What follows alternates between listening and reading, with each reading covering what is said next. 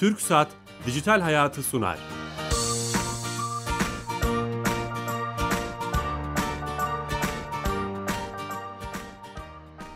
Dijital Hayat'a hoş geldiniz. Her cuma TRT Radyo 1 mikrofonlarında teknoloji, internet ve sosyal medyanın hayatımıza etkilerini konuşuyoruz.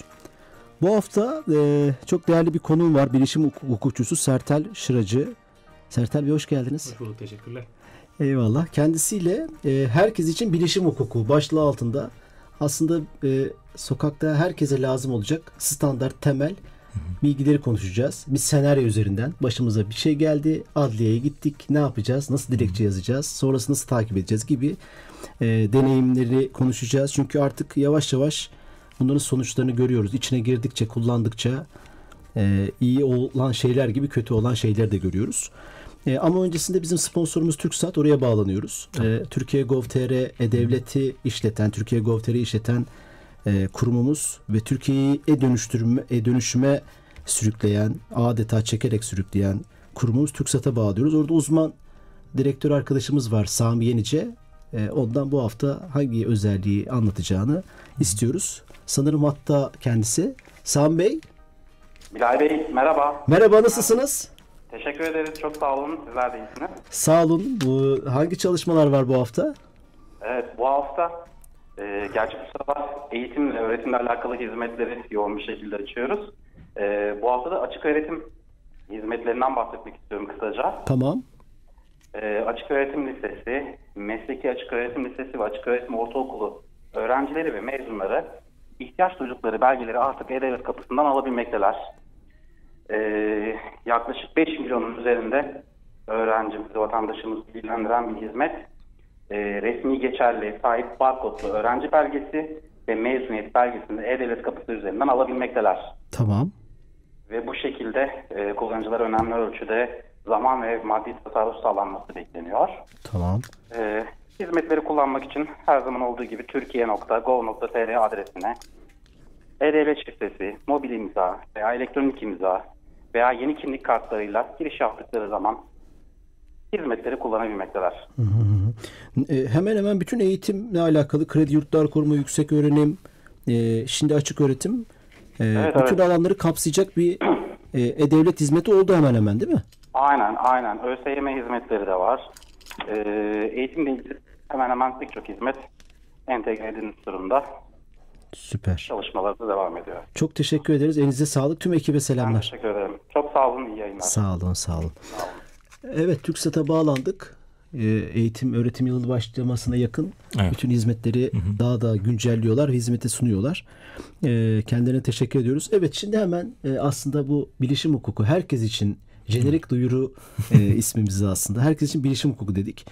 E, buradan başlayalım mı? E, şimdi bir, so- bir sokaktaki birçok vatandaş hepimiz e, aslında bundan müzdarip olmaya başladık.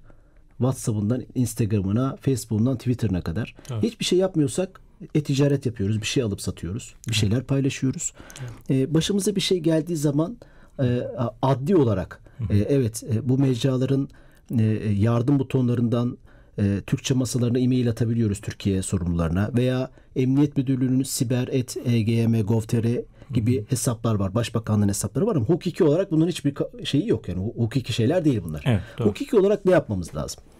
Şimdi herkese merhaba öncelikle. Teşekkürler davet ettiğiniz için de. Ee, fakat şöyle bir durum var. Aslında işin hani ilerleyişi açısından bakmamız gerekirse konuya dünyanın şu an yarısının sosyal medya hesapları var. Türkiye'ye geldiğimiz zaman bütün Türkiye'de iş böyle. Yani hepimizin bir şekilde öyle ya da böyle işte Facebook'ta bir hesabımız var. Twitter'da birileri bir şey yapıyor. WhatsApp kullanıyoruz haberleşmek için işin içine girmiş durumdayız. Ee, işte hukukta da böyle bir durum var. İnsanın olduğu yerde hukuk başlıyor. Yani hukuk şunu yapmıyor. İnsanın olmadığı yerde daha önce öngörüp de bir takım düzenlemeler yapmıyor. Ee, öncelikle olaylar ortaya çıkıyor. İnsanlar bir araya geliyor. İnsanlar bir araya gelince ya ticaret olur. İşte daha sonra hukuka ihtiyaç duyulmaya başlar. İşte buradan itibaren de hukuk devreye giriyor. Ee, Problem olunca hukuk var yani. aslında evet yani biraz çözmek için. Yani biz de dertle satın alıyoruz tabii böyle durumlarda. Ama mümkün mertebe çözüm de sunmak gerekiyor insanlar. Çünkü e, insanlar da bilmediği şeyden korkuyor haliyle. E, vatandaş da bilmediği bir husus olduğu zaman da eski usullere başvurmaya başlayabiliyor. Şimdi e, şu bir gerçek ki bizim normal hayatta yaşadığımızla internette yaptıklarımız arasında çok büyük fark yok. Yani özel olarak e, biz e, özel işte internette bir olay olduğu zaman bunun için özel bir hukuki sistem kullanmıyoruz. Bütün adli sistem aynı şekilde işliyor. Evet işte suçları biz genellikle ikiye ayırıyoruz. Bir tanesi direkt olarak bilişim sistemleri vasıta işlenen suçlar. Bu hackerlık mesela işte bankacılık sistemlerine girip işte oradan parayı almak, oradan bir yere transfer etmek tamamen bizim için bilişim suçu olarak ele alınabilirken hakaret, tehdit, işte e, bu tip benzer bütün hususlar aslında günlük hayatta daha önceden bilim hususlar. Şöyle bir durum vardı bizim de başımıza geldiğinde. E, suç ceza hakimlikleri kapatılmadan önce onlar bakıyordu hakaret suçlarına ve artık şöyle bir durum vardı hakimliklerde. E, bütün dosyaların neredeyse yarıdan fazlası hakaret ve tehditle ilgili ve hepsi de internetle ilgili. İnternet Böyle bir değişim oluştu. E, çünkü öyle ki akrabalar birbirleriyle problemler yaşadıkları zaman işte Facebook'tan artık hakaretlerini ya tehditlerini yapıyorlar. Ne çekememezlikleri orada görüyoruz. O kadar yani. Dedikodu yapacaklarsa yine internetten yapıyorlar. İşte birilerinin bir şeyini kullanacaklarsa yine bunu internetten yapıyorlar vesaire. E, hal böyle olunca evet işte bu noktaya gelmiş durumdayız ve ee, sürekli işte bize de bu şekilde aramaların hepsinin özünde de hani ne yapılacak, ne yapmamız gerekiyor hususu var. Çünkü bir de anonim bir durum var. Bazen de bulamıyorsunuz da. Hani illa her böyle hakaret ve tehdit eden kişiyi biz buluruz ve cezaları cezasını alır şeklinde bir durum yok. Çünkü internetten kendine özgü bazı dinamikleri söz konusu. Yani bugün siz Facebook'tan bir takım bilgileri istediğinizde alamayabiliyorsunuz. O yüzden işte başınıza bir şey geldi. İlk yapmanız gereken yani e, şu, bu şu aşamada mesela bir karakola gitmeniz yani bir polis merkezine gitmenizin çok bir anlamı yok. Çünkü zaten olay olmuştur ve bitmiştir. Sizin o saatten sonra zaten polis merkezi savcılığa yönlendirecektir. O savcılıkta sizin ikametinizin olduğu savcılık olacak. Bölgesinin işte ikametiniz neredeyse o Cumhuriyet Savcılığı, o bölge Cumhuriyet Savcılığı bununla ilgilenecektir. İşte tabii ki konuyu bir dilekçeye dökmek lazım öncelikle. Yani sözlü de alınabilir ayrı konu ama anlaşılabilmesi hele bile internet gibi teknik bir şeyden bahsediyorsak orada delillendirebilmeniz de gerekiyor.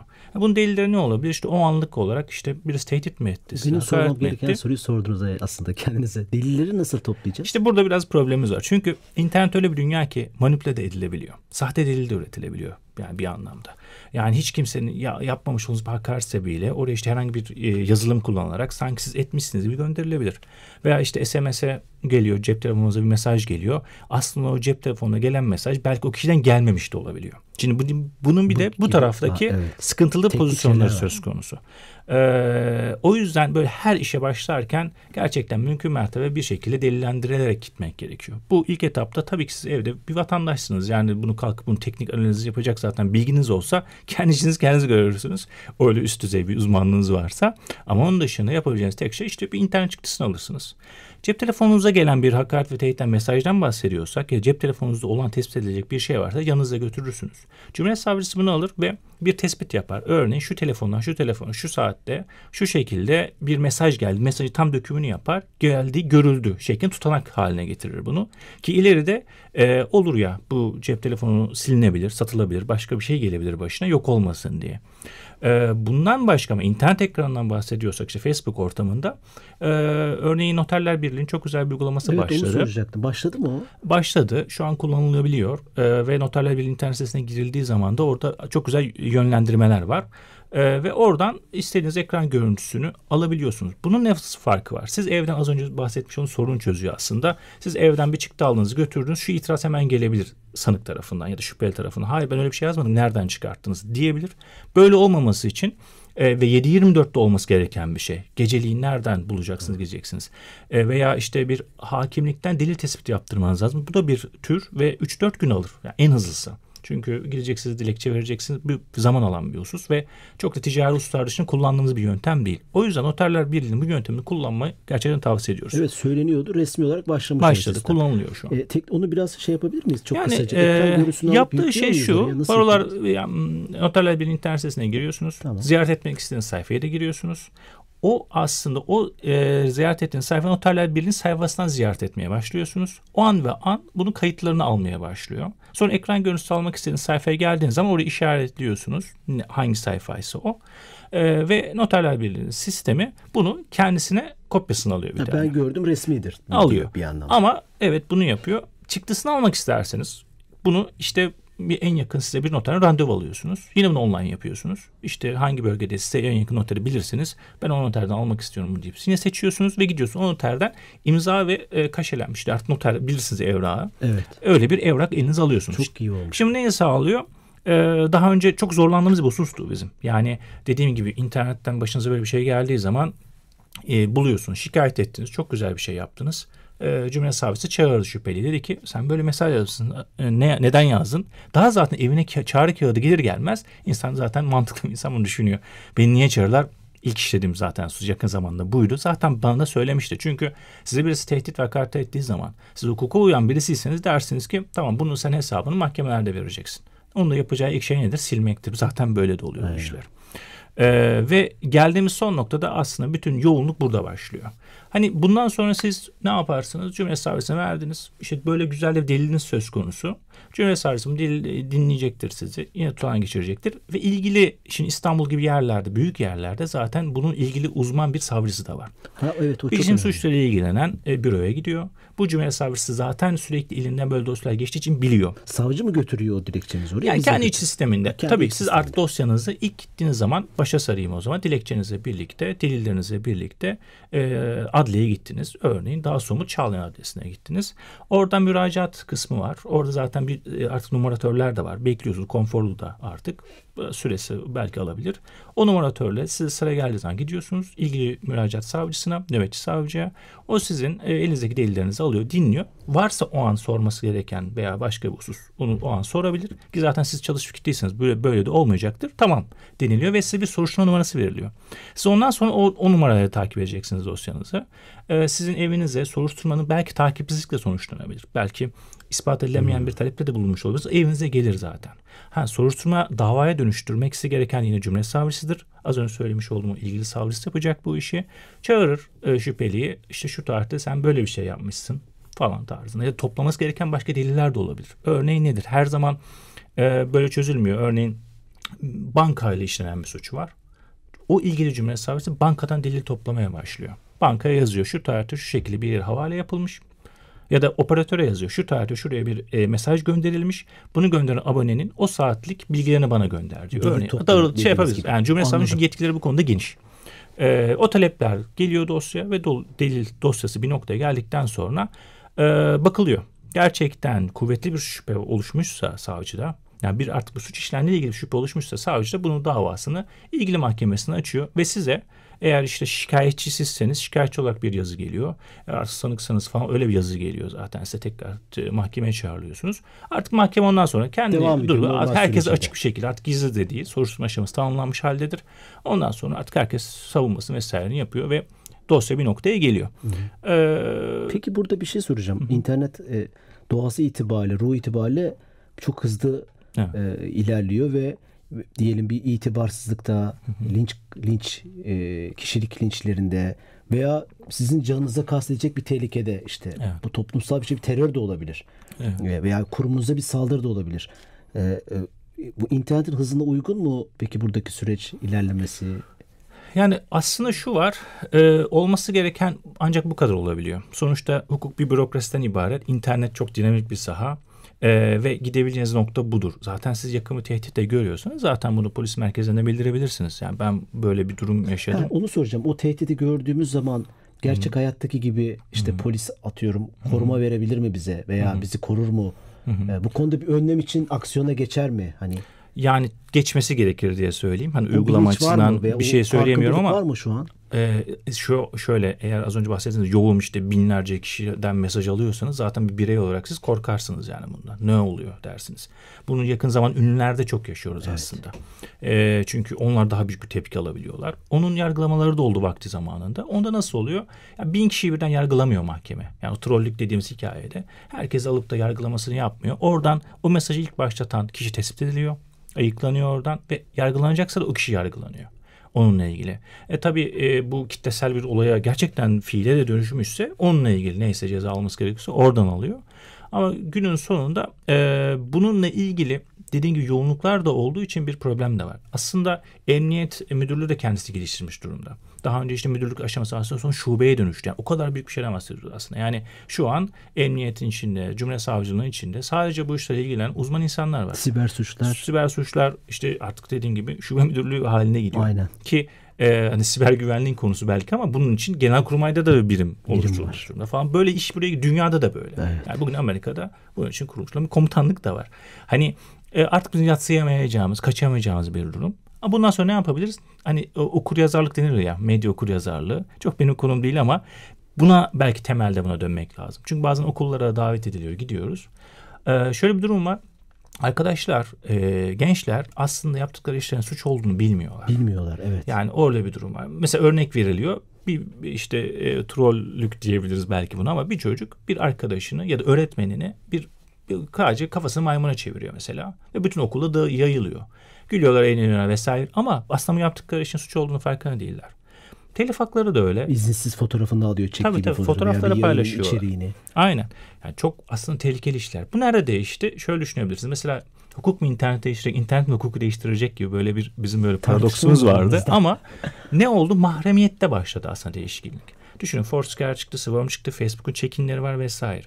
5 yıl önce nerede olduğunuz birileriyle paylaşır mıydınız? Mümkün değil. Yani bu bizim çok gizli bir şeydi. Ama şimdi işte geliyoruz TRT'nin binasında buradayız deyip check-in yapabiliyoruz. Yani bu inanılmaz bir değişim. Ve o check-inlerden doğan hukuki problemleri de Tabii. tehlikelileri de duyuyoruz, görüyoruz. Aynen. Acayip şeyler var. Aynen. Yani aslında e, temel seviyede belki gerçek hayatta da öyle. Hı-hı. Gerçek hayatta da temel olarak hukuki sorumluluk ve rollerimizi, haklarımızı Hı-hı. bilmemiz lazım. Değil evet, mi? Bilişim mutlaka. hukukunda da aynı şey geçerli. Ya ayrı bir sistem olarak görülmemeli. Ayrı bir sistem olarak görülmemeli. Hani şu da var. Hukukta bilişim hukukun açık açık falan yok yani şu an açıkçası. Yani her şey dört dörtlük aslında. Çok da böyle büyük problemlerimiz yok. Ha ispatta internetin yaşatmış olduğu sorunlar var ve bütün dünya yaşıyor bu sorunları. İz tespit edemiyorsunuz, ispat edemiyorsunuz. Kişi zaten kendisini gizliyor. Hani böyle kendi iç kavramları da var bu. Şimdi deep web denen bir şey var. İşte Aynen. insanlar kendi IP'lerini gizlemek için yöntemler uyguluyor ki zaten üst düzey suçlular yakalanmamak üzerine kuruyor. Eğer siz zaten yakalanıyorsanız bu noktada hacker da değilsiniz. Yani bunda kendi içinde paradoksu var. Yakalanmayan adam aslında hacker'dı. şey. Böyle bir durum var. Yani hani yakalanmış olmak zaten büyük bir problem bir hacker için. Ondan sonra zaten başarısız bir hacker da oluyorsunuz. E, hal böyle olunca bütün dünyada aslında bir problem söz konusu. Ama ülkemizde de e, az önce söylemiş olduğum gibi biz özel bir bilişim yasası uygulamıyoruz. Evet onun uygulanması gereken sahalar var. Ama e, bunun dışında zaten hakaretle ilgili Türk Ceza Kanunu genel hükümleriyle uyguluyoruz. Hatta burada artırıcı sebepler var. Alenen hakaret ettiğiniz için orada evet bazı özel düzenlemeler olabiliyor ama bunun dışında alenen demek yani internette tabii, hakaret tabii, tabii. daha mı alenen oluyor? Herkes görüyor. Public. Facebook'tan, Twitter'dan hakaret ettiğiniz zaman bu sizin cezanızın artırılması şey. sebebi evet, bakın, olacaktır. Bir şey bu. Ee, ki özellikle bu e, yaşamış olduğunuz geçmiş süreçte mesela çeşitli mesajlar çıktı. Benim hesabım ele geçirilerek başka birileri yazabilir. Bu mesaj bana ait değildir gibi böyle her dönem çıkar bu. Bu tip beyanlar. Ee, yani bunlar çok da gerekli hususlar değil. Yani e, birisinin hesabınıza geçip de sizin adınıza paylaşım yaptı diye zaten sizden sorumlu olacaksınız diye de bir söz konu bir şey söz konusu değil. Yani dikkat etmek lazım. Sadece neyi nasıl paylaşmamız gerektiğini, e, hangi fotoğrafları yüklememiz gerektiğini, sorumlu olacağımızın bilincinde devam etmemiz gerekiyor. O yüzden hani e, paylaştığımız içerikler başkasının içeriği olsa da bir gün eğer paylaşımdaki içindeki suç barındırıyorsa e, sizin de sorumluluğunuz doğma ihtimali oldukça yüksek. Bu mecralardaki kullanıcı sözleşmelerine biraz hmm. göz atmaya çalışmıştım evet. bireysel olarak. Hep söyledikleri orada hmm. Türkçe'de bu hmm. metinler şunu yazıyor yani kullanıcıları sorumluluk. Bu çok genel bir geçer ifade gibi çok basit görünüyor ama yani bir şeyin tamamen bizde olması sorumluluğun artıları ve eksileri var. Bunu herhalde üstüne basmak mı lazım? Ya platformların bir sorumluluğu yok. Yani bugün işte evet, o çok biz hep düşünüyoruz onu ama sonuçta onun yaptığı şey şu. Yani işte Facebook Türk yani yerli markalar da aynı şekilde ama bir platformdan bahsediyoruz. Sosyal medya. İnsanları bir araya getiriyorlar. Yaptıkları tek iş bu. Bu noktada ha, yapılabilecek şu filtreler uygulayabilirler. Şikayet edildiyse evet o şikayete dikkate almaları gerekir. Ama bunun dışında hani otomatik olarak yani bugün Twitter'da saniyede binlerce milyonlarca veri dönüyor. Ee, işte internetteki elektronik ticareti satışlarda da bu şekilde. Yani büyük bir platformdan bahsediyoruz. Şimdi bu platform her işlenen suçtan e, platform sahibini sorumlu tutamıyoruz. Böyle bir durum var. Kendi için açması var. Evet onların dikkat etmesi gereken bazı kurallar da var. Yani her platformda o kadar e, rahat değil. E, çünkü e, bir şikayet aldığınız zaman üstünüze düşen neyse yapmanız gerekiyor. Ha o zaman onun ilgili birim kurmanız gerekiyor. Evet. Ben yani eğer ondan para kazanıyorsanız çünkü vatandaş zaten evet ücretsiz kullanıyor sizi doğru ama siz ücretsiz nereden kazanıyorsunuz? Reklamdan kazanıyorsunuz. Yani bir şey ücretsiz ücretsizsinizdir e, soru teoremi de buradan kaynaklanıyor. E, o zaman siz oradan para kazanıyorsunuz platform olarak. Yapmanız gereken birimleri kuracaksınız. Ee, bir şikayet geldiği zaman değerlendireceksiniz. Avukat, avukat, hukukçu yani kim çalıştırmanız gerekiyor çalıştıracaksınız ve bunu kısa sürede e, vatandaşın sorunu çözmeniz gerekiyor. Eğer çözmezseniz o ne yapıyor? O da mahkemeye gidiyor haliyle bu sefer. Ve platformda bundan bazen sorumlu olabiliyor. Bizim yakın zamanda da yaşandı bazı konular bu konuda. Evet, için içinde Yurt dışında için. da yaşanan Son bunlar. zamanlarda mesela bir örnek belki söylediğinizde platformun da sorumlu olduğu şeyler. Örneğin Periskop denen anlık canlı Evet. yayınlar. Burada çok acayip e, e, Doğru, burada çok zor. söyleyemeyeceğimiz şeyler Çok zor, oluyor. çok E, zor. belki Hani- canlı yayında e, insanlar onu bilerek göstermek istiyorlar. E, public olarak yani herkese açık yapıyorlar. E, siz de o kanala bastığınız zaman o kanaldaki şeyleri görüyorsunuz o yayındaki. E, belki bu platformun sahibi bu konuda bir şey yapabilir. Çok güzel aslında bir söylemiş olduğunuz Ee, örnek. Yani e, maçlar Yapması naklen lazım. yayınlanabiliyor vesaire. Maçlar yani telif haklarından tutun işte Acayip az önce şey. bahsettiğim suçlara kadar birçok böyle enteresan durum var. Ama ya bu da bir nimet aslında. Düşünsenize e, bir yandan da haber almanızı çok kolaylaştıran bir durum. İşte bir kalkışma oluyor. O an işte köprüde vatandaş çıkarıyor periskoptan canlı naklen yapıyor ve bunu. Türkiye değil bütün dünya görüyor. Amerika'da kişi de izliyor o an ne olduğunu. O yüzden kolay dengeler değil bu dengeleri oturtmak. Ee, çok da o yüzden hukuk e, bunu çok böyle her şeyi düzenlemeye kalkmaz. Ve biraz da mahkemelere bırakır. Savcılara bırakır ki yani önüne bir dosya gelsen artık mevcut durumun halin durumuna göre değerlendirmemiz gerekir. Orada niyet işte kötü yani delillere göre değerlendirme yapmanız gerekir. Ama ortada bir şüphe varsa da evet bundan sanık yararlanır. Yani bu da evrensel nitelikleri bir şeydir. Peki tam Kolay burada değil. bizim e, ha- hakimlerimiz, savcılarımız bilişim hukuku anlamında o farkındalığı erişmiş durumdalar mı? Bilgi, Savcılarımız, emniyet birimleri sürekli eğitimler alıyorlar zaten E, ve bu eğitimleri aldıkları için de evet biliyorlar. Bizim özel bir bilişim mahkeme sistemimiz yok. E, savcılık Dünyada aşamasında olmasına rağmen Dünyada var mı örneği? dünyada da çok Yok. fazla örneği yok. Tercih Çünkü şöyle az şey. önceki sebepten dolayı aslında düşünülüyor bizde şöyle düşünülüyor. Sadece bilişim suçları ile ilgili az önce bahsettiğim mesela hackerlık örneğin. Bu tamamen bilişim, bilgisayar işlenen bir suç. Buna bakacak bir yer olsun. Ama siz şunu yaparsınız. Hakaret dosyasını da bu mahkeme görsün derseniz o zaman hakaret öyle bir e, suç tipidir ki nereden işlendiği de belli ama karışık çıkabilir. Bütün dosyalar oraya da yığılabilir. Görevsizlik tartışmaları da çıkabilir. O yüzden ne yapılabilir? İşte bazen hukuk bunu şöyle çözüyor. Tek sayılı mahkemeler baksın gibi bir çözüm üretilebiliyor. Çünkü bir yandan da evet yaptıkça öğreniyorsunuz. Bir hakimin e, bunu hakim bilebilmesi için aslında temel sorun şu. E, bu kuralları bizim çocuklarımız kuracaklar. Bu internete doğanlar, göçenler değil aslında. Hani bizler yaş ortalamamız ortadayız. Evet biz belki algılıyoruz ama şu an e, bu işin kurallarını koyanlar, e, mecliste olanlar gençler değil. Yapacak da bir şey yok. Yani bu da böyle açma, dünyanın açmazı bu yani. Şimdi bu 25 yıllık bir e, hikayeden bahsediyoruz. E şimdi o nesil oraya gelecek ki e, belki o gelene kadar neler çıkacak o da ayrı bir konu. Ama sonuçta onlar koyacaklar bu işin kuralını.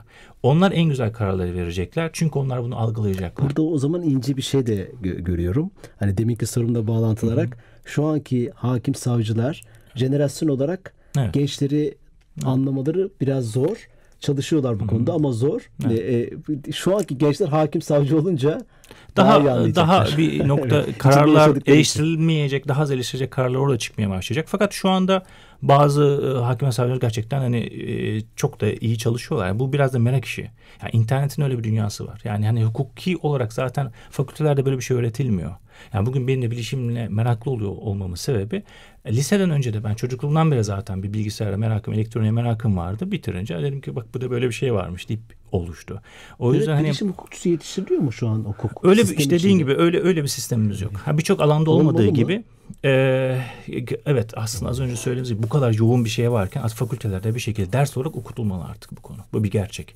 Yani e, tamam bu işin hakimi savcısı olmuş kişiler için ayrı özel eğitimler zaten hemen verilmeye çalışılıyor. Onu biliyoruz. Yurt dışına gönderiliyorlar. Türkiye'de eğitim alıyorlar.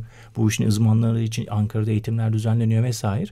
Ee, ve bir yetiştirilme yapılıyor. Ama diğer taraftan açısından da hani fakültelerde böyle bir bölüm zaten öyle bir şey olmaz. Ama ders olarak mutlaka konulmalı. Çünkü marka ihlali şu an yok ki internet karışmasın. Telif hakkı ihlali yok ki internet karışmasın. Hakaret, suç, işte hangi suç vesaire. Yani aklınıza gelen bütün suç tiplerinin bir internet versiyonu mutlaka var. Mutlaka var. Öyle olduğu için de mutlaka bunu öğrenmesi lazım. Çünkü o ayrı bir hayat değil. Yani cebimize taşıdığımız böyle bir orada bir e, başka bir evren var bizle birlikte devam eden. Aynı koordinatlarda devam eden bir evrenden Yani bahsediyoruz. şeyi e, e, tuşuna basınca kapat tuşuna kapanmıyor aslında. Tabii ki. Artık öyle bir şey var devam ediyor. Aynen. Aslında son bölümde son bir, bir buçuk dakikada şunu sormak istiyorum. Ee, e, her programda bunu yapmaya çalışıyoruz. Evet, Evet. bir fotoğraf çektik. Fotoğrafı çektikten sonra neler yapacağız? Aslında siz giriş yaptınız. İşte eğitim olması lazım. Hukuk fakültelerinde bilişim hukukuyla alakalı daha uzman, işte daha yoğun derslerin olması lazım. Belki bölümlerin olması lazım. Başka ne yapmak lazım? Özellikle bireysel Ya hukukçulara olarak. daha az düşünmesi için aslında liselerden yani daha Daha da geriye daha oradan lazım. bir eğitim başlaması gerekiyor ki bu okur yazarlıkla ilgili. Bu dediğin gibi birçoğu suçladığı zaman bilmiyor biliyor. Ee, bunun dışında herkesin bunu artık neyi paylaşmayı paylaşmaya ilgili kendisini öğrenmesi gerekiyor. Ee, çünkü şu an bizim bir liderliğimiz var ülke olarak. Yani Avrupa'da en çok işte sosyal medya hesapları olan ülke biziz. E şimdi böyle liderliklerimiz varken de e, bilmemiz gereken bazı hususlar var. E, o yüzden hani bilmemek de e, suçu ortadan kaldırmıyor. E, çok önemli. Bunun da konu. farkında olmamız gerekiyor her zaman. Neler olur? İşte böyle programların artırılması olabilir. İnsanlara daha fazla e, hususların aktarılması lazım. E, bilsinler daha bir cezbedici bir şekilde belki anlatılması gerekiyor bunların. Ve insana danışmak istediği zaman danışacağı merkezler de oluşturulabilir. Çünkü boyun güzel. eğmesinin de bir anlamı yok buna. E, tabii bunlar daha e, üst düzey bir işte e, kadın haklarına çok büyük saldırı olduğu zaman bu kadın hakları ilgili merkez kurulur ve o ücretsiz çalışır mesela kamu. Bilişimde henüz böyle bir sistem yok. Ama bir süre sonra mutlaka gelecek yani bu da. Ben buradan özellikle e, Sertel Sıracı'nın Twitter hesabının takip edilmesini e, istiyorum. Sizin de daha çok içerik üretip belki yani Doğru, bize bu düşen görevler de bunlar tabii şey ki. yapalım e, istiyorum. Sertels Twitter adresiniz. Sertels Twitter Oradan bu tip var. konuları da İnternet sitemizde Hani paylaşımlar şey yapıyoruz dediniz ya danışmanlık, bilgilendirici, Evet, gündem evet, yapıcı. evet. Bu ülkenin gündemine hani bunları kötü olaylar olmadan da sokabilmek Evet. e, lazım belki. Ya çok büyük, büyük bir girişimci kitlemiz var yani bizim. İşte sürekli bunlar da yapılıyor. Güzel işler de oluyor. Yani böyle illa yani internet kötü olarak görmemek gerekiyor. Bu anlamda girişimcilerin orada olduğu şu an e, devlet de bunun farkında ve büyük arge yatırımlar için destekler veriyor şu an. Yani aslında bilişimde ve e, bu e, baca yani bacasız bir e, gelirden bahsediyoruz burada. O yüzden hani bu gittikçe artan bir durum var ve bizde aç bir neslimiz var buna. Çok da Aynen. meraklı ve başarılı gençlerimiz var. O yüzden hani iyi, iyi olacaktır mutlaka her şey ama işte maalesef bizde kötü şekilde gündeme gelebiliyor. Biz de o zaman kötülükleri konuşuyoruz. Son bir şey duyuralım. Sizin bir internet sitesinden yayınınız var bildiğim kadarıyla. O devam ediyor mu? Hukuki Son- Web devam ediyor. Ha, tamam, Ee, internet sitesinde. Onu yine Eylül'de kaldığımız yerden devam edeceğiz. Süper. Şebnem Merakla Ahi ile birlikte yapıyoruz onu. Ona selamlar buradan. Eyvallah. Yine onu da eğer girişimci özellikle takip ederlerse e, elimize geldikçe aktarmaya çalışıyoruz zaten her şeyi. Çok teşekkür ederiz. Ben teşekkür ederim. Sağ olun Ayağınıza davetiniz için. Ee, ağzınıza sağlık. Ee, çok temel şeyleri e, konuşmuş olduk. Yani bir vatandaşa e, siber zorbalık, itibarsızlık, küfür vesaire bir şey olursa sosyal medyada delillendirip dilekçeyle savcılığa gidecek Evet. e, ve dilekçesini takip edecek. Gerçek hayattaki hukuki prosedür hiçbir farkı yok. Evet. Çok teşekkürler tekrar. Ee, bu haftalık bilişim hukukunu konuştuk. Herkes için çok sorulan ve herkesin ihtiyacı olan özellikle son dönemde e, hayatımıza girdikçe tüm detaylarını konuştuk. Değerli bir konuğumuz da Sertel Şıracı Bey ile. E, programımızın tüm kayıtlarına e, YouTube hesabımızdan uza- ulaşabilirsiniz. Dijital Hayatı YouTube kanalımızdan. Haftaya yeni konu ve konuklarla beraber olacağız. İyi hafta sonları. Hoşçakalın.